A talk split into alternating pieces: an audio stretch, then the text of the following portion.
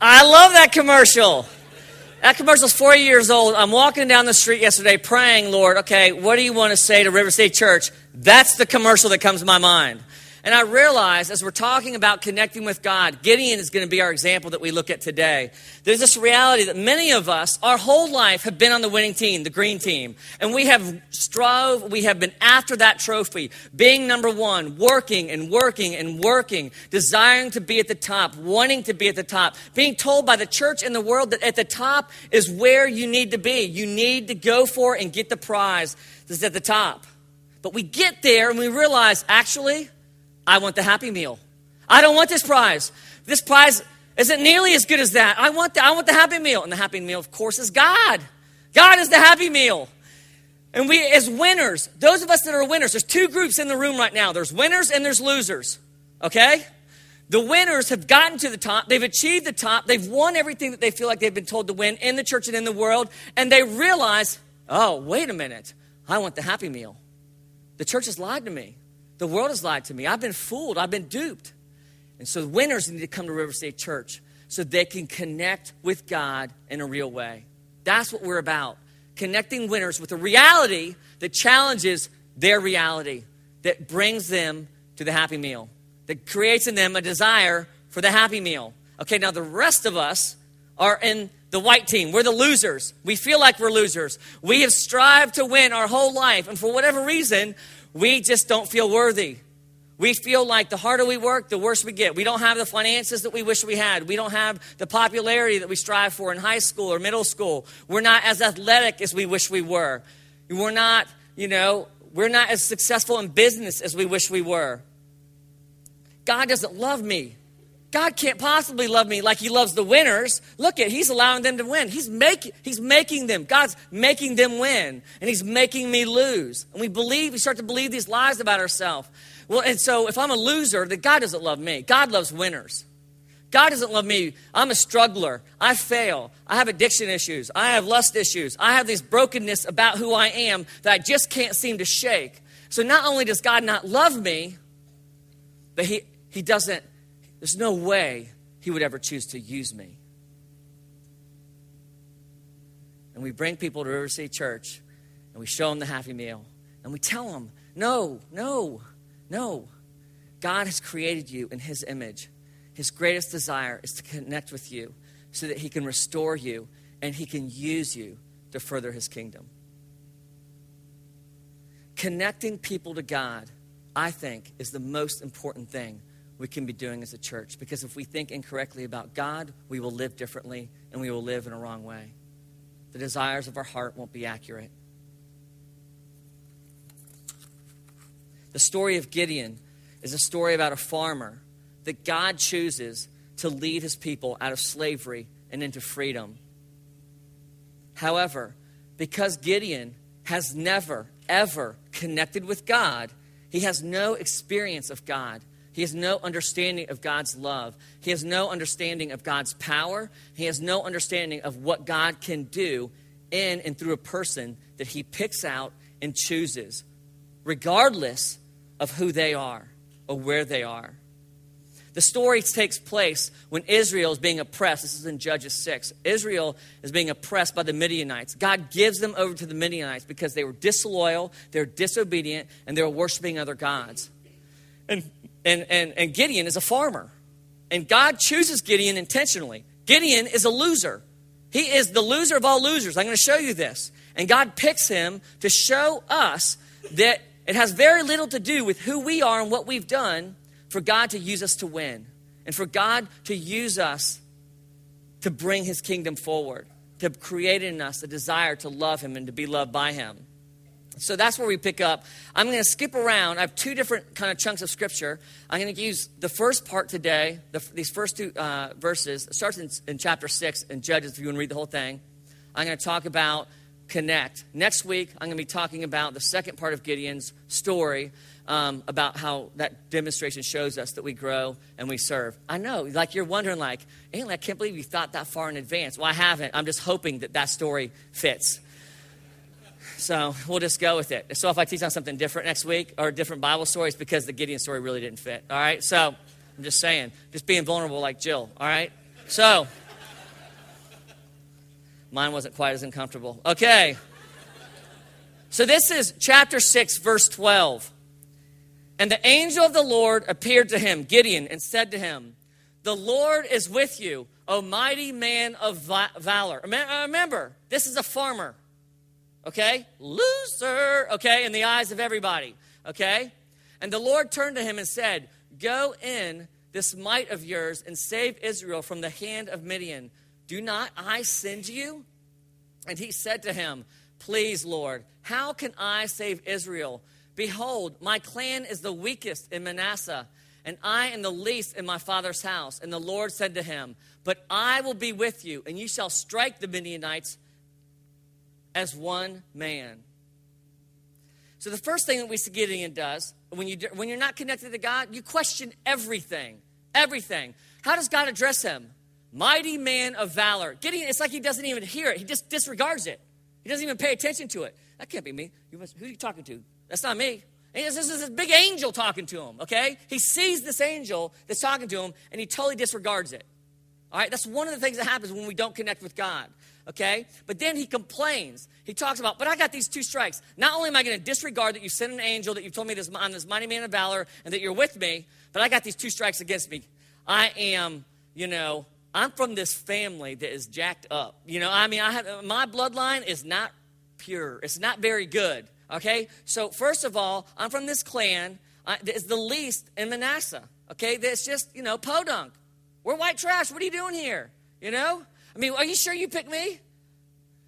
So, so that's the first thing that happens. The second thing is he says, and in that family, I'm the youngest. I am the least. I'm the least in physical stature. So we know that this is like, you know, he's vertically challenged. He probably doesn't look good. You know, he's probably ugly, you know.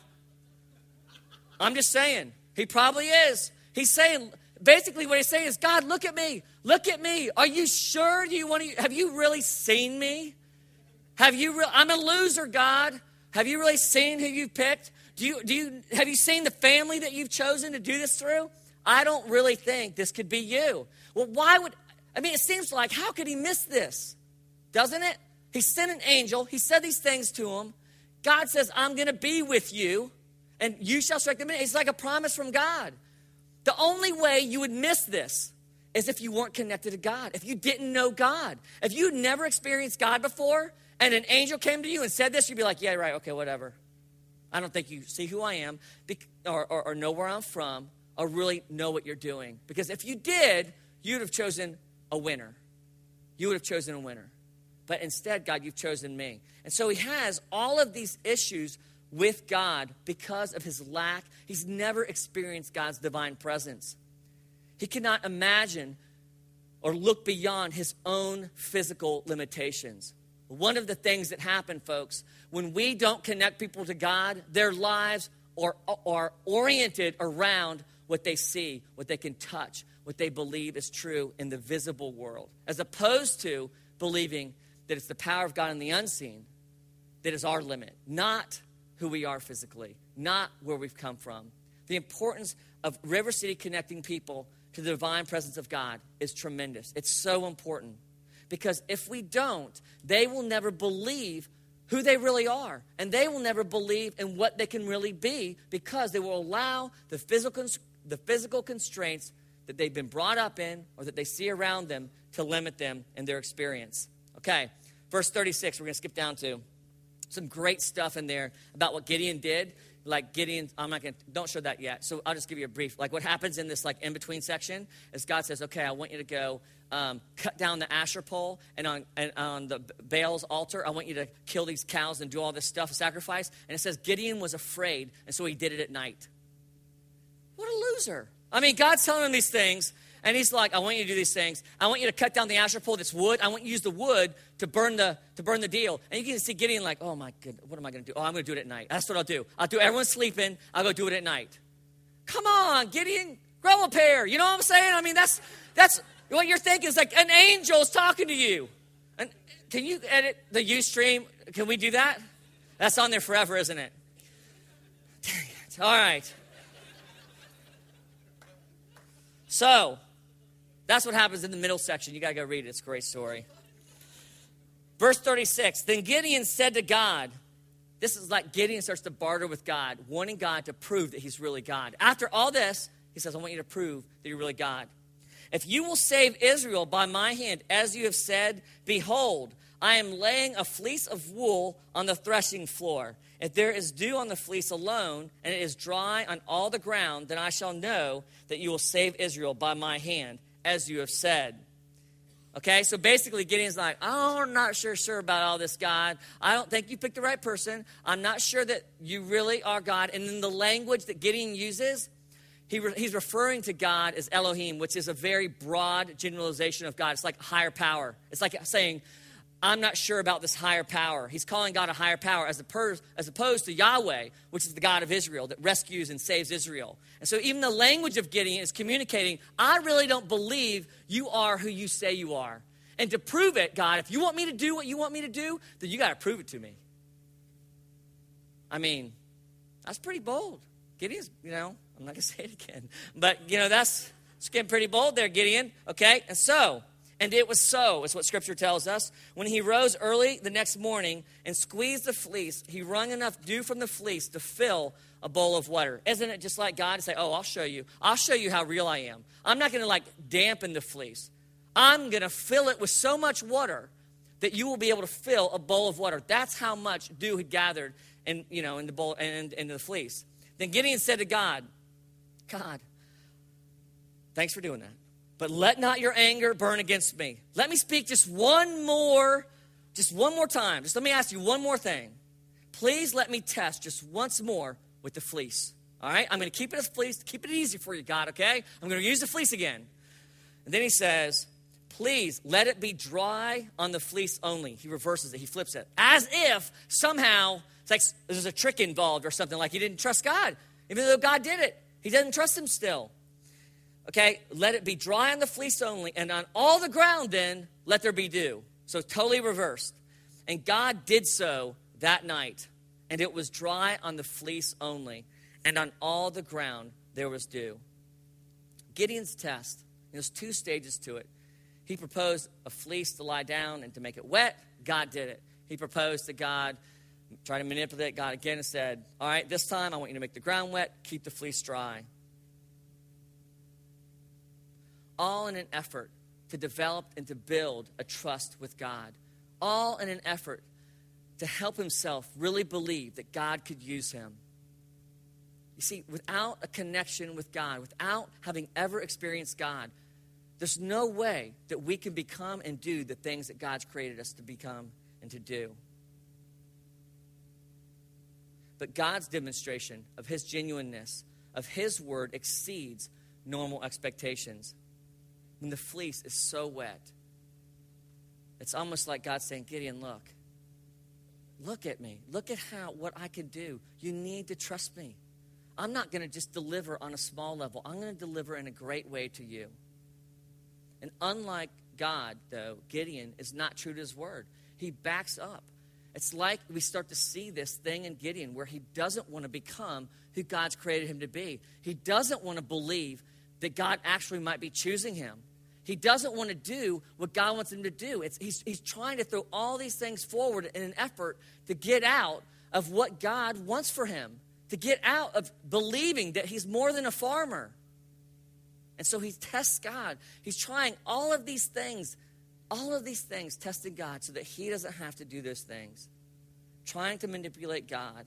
Yeah, he's very apologetic, but he's still is telling God, you have to prove yourself to me again and again and again before I'm going to trust you.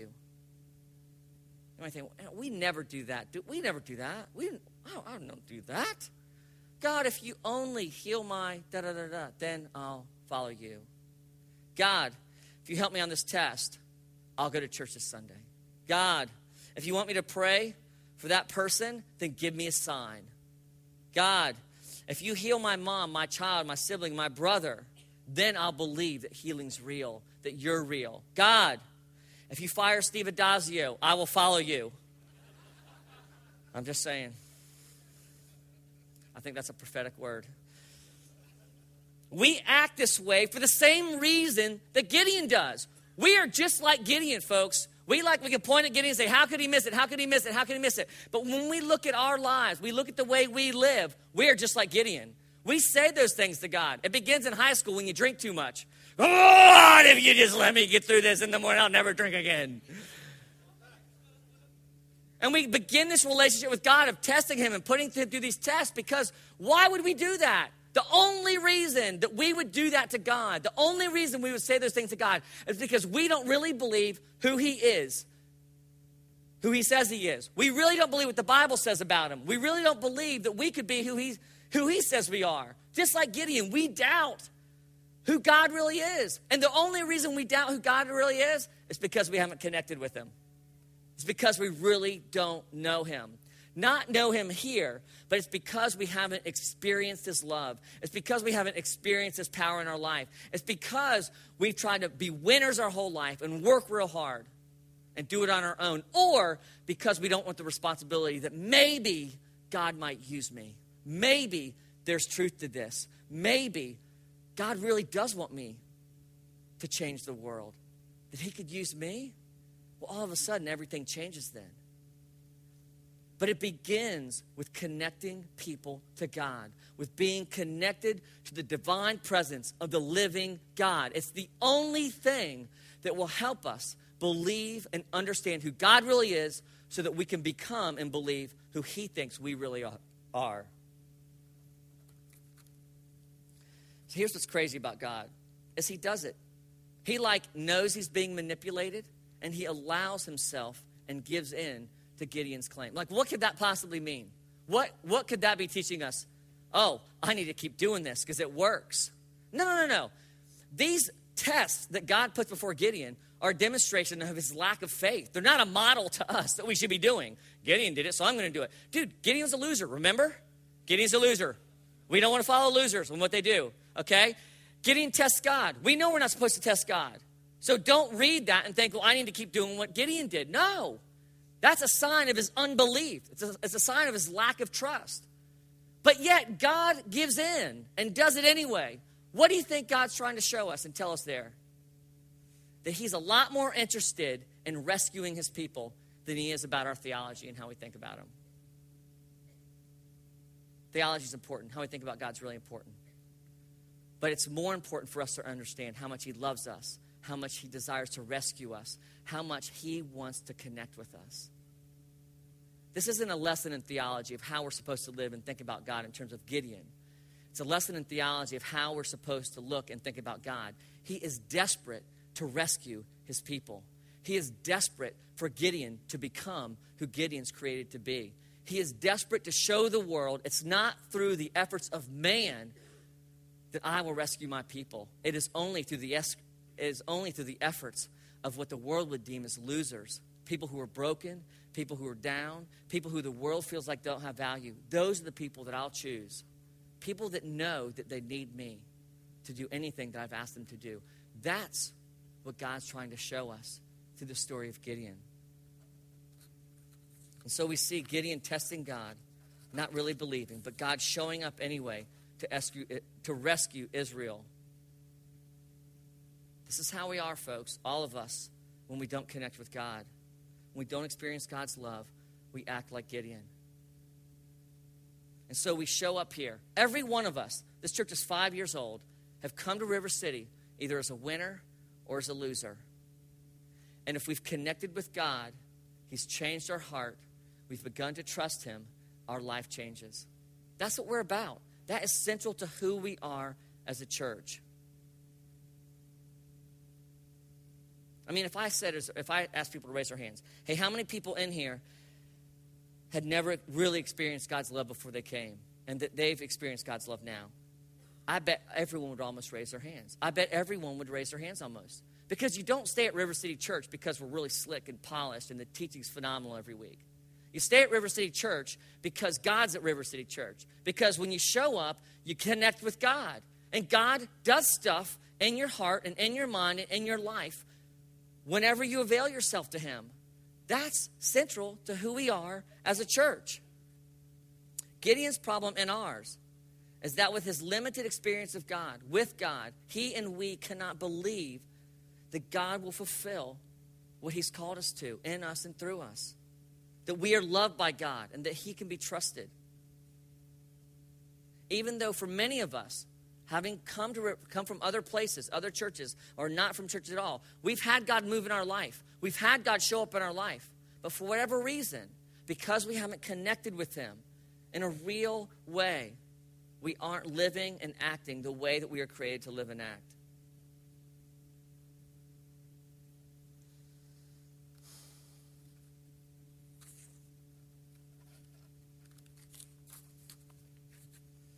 And so, that, that slide. No, no, no, don't show yet. Don't show yet. Because there's money on it. This slide has the money on it, has like our budget on it. And so, connect, serve, connect, grow, serve. There we go, that one. Connect is huge. And we put a lot of money into connecting people to God. And a lot of churches, you know, they almost feel like they have to apologize for the money they spend on their sanctuary. They almost need to apologize for the money they spend on their sound and their lights and all these other things not River City. We believe that this meeting is really, really, really important. We believe that if you're going to grow and you're going to serve, you have to connect with God in a real way. And like Andy was saying, to be the church that God's created us to be, obviously, we're not going to spend, you know, what we possibly could spend on these areas. But we believe that there's great value and connecting people with God. We don't apologize for the money that we spend on connecting people to God. Yes, we're going to grow people. Yes, we're going to serve people. But River City Church, what makes us unique is this dimension of who we are. And we connect people with God through this worship service. We connect people with God through community groups, through College Connect, through the life course. We connect people with God who are outside of the church or disillusioned with faith. We connect people with God through Hollybrook, through the street corner ministry, through the children's ministry, through youth and student ministries. We connect people to God. We connect people with God through impact and mentoring, through book studies, through core, through prayer ministry, through our, the music CDs that we have. You'd be, you'd be so shocked that the people who get RCC 1 and 2 and they're like, gosh, this is the story of our church. This is amazing. What God, you know, and this how it ministers to them, how it connects them to God. And then River City Renewal that we talked about starting. This new 501c3, this not for profit, this new branch that we feel like we need to really connect the, the lost you know, the, lead, the people that are being ignored by the church in District 9. All in an effort. Yes, it's missional, but it's the purpose is to connect people to God. It's so important that we see the value in connecting people to God. All the ministry that we have, trying to connect people to God so that they will grow into who they've been created to be and then get out there and do what God's created them to do. Okay, so here's so it costs money. It costs money. It's like a million and some change. Well, it's a million and a lot of change. Share that next line. 1.3427299. 1,342,799 is what our budget is for 2011. Our budget this year was roughly 1.2 million, and we're going to hit that, it looks like. And, uh, you know, God's growing River City Church. We're looking at getting more space in here. It's going to raise our rent, some things happening. We're looking at growing this RCR stuff that's going on. At the town hall meeting, we'll have a very clear breakdown that you can look at our budget and specifics of these numbers. But this is what our budget is for next year. It costs money to connect people to God. It costs money for River City Church to become who she's created to be, who God's created her to be. Worship, discipleship, children, students, and mission of how we've broken things up. 1.3 million, three, we'll say five, 1.35 million roughly. That's a ton of money. That's so much money, isn't it? In this economy, only how how in the world are we going to raise that money? Well, I don't think we can. I don't think there's any way we can do this unless we're connected to God. God's got to show up in our life so that we can become who God's created us to be. You know, and if you struggle, as we talk about giving, if you struggle with giving to God, the reality is, is that you probably haven't connected with Him. If giving is something in your life that gives you the heebie jeebies, you start to sweat, you start to feel guilty, you start to feel less than, you start to believe lies about yourself and how you don't measure up, all of those things, then you probably aren't connecting with God in that area of your life. God doesn't need our money, God doesn't need your money. God desires to use what He's given us so that you will trust Him, so that you'll be drawn to connect with Him. You know, the people who have the gift of giving, who love to give, are people that are connected to God, people that are experiencing His power, people are experiencing His healing, people who are experiencing His reality in their life. And again, we tell people don't give until God says it's ready, your time, it's ready to give. Because we know lots of people have wounds in their life with money. And so, again, we're going to have a time of ministry right now. We're going to invite you to come forward for ministry. Any of the any of the things that we said, but our heart, more than anything, as a church, is that this morning you would connect with God. You would experience God's power in your life. You would experience God's love in your life. You would experience God. You would connect with God, and out of that, God will take care of His church. God will take care of your family. God will take care of your life. But it begins with connecting with God. Like Gideon, if we don't connect with God, we cannot trust God in any area of our life, especially our finances. So why don't we stand?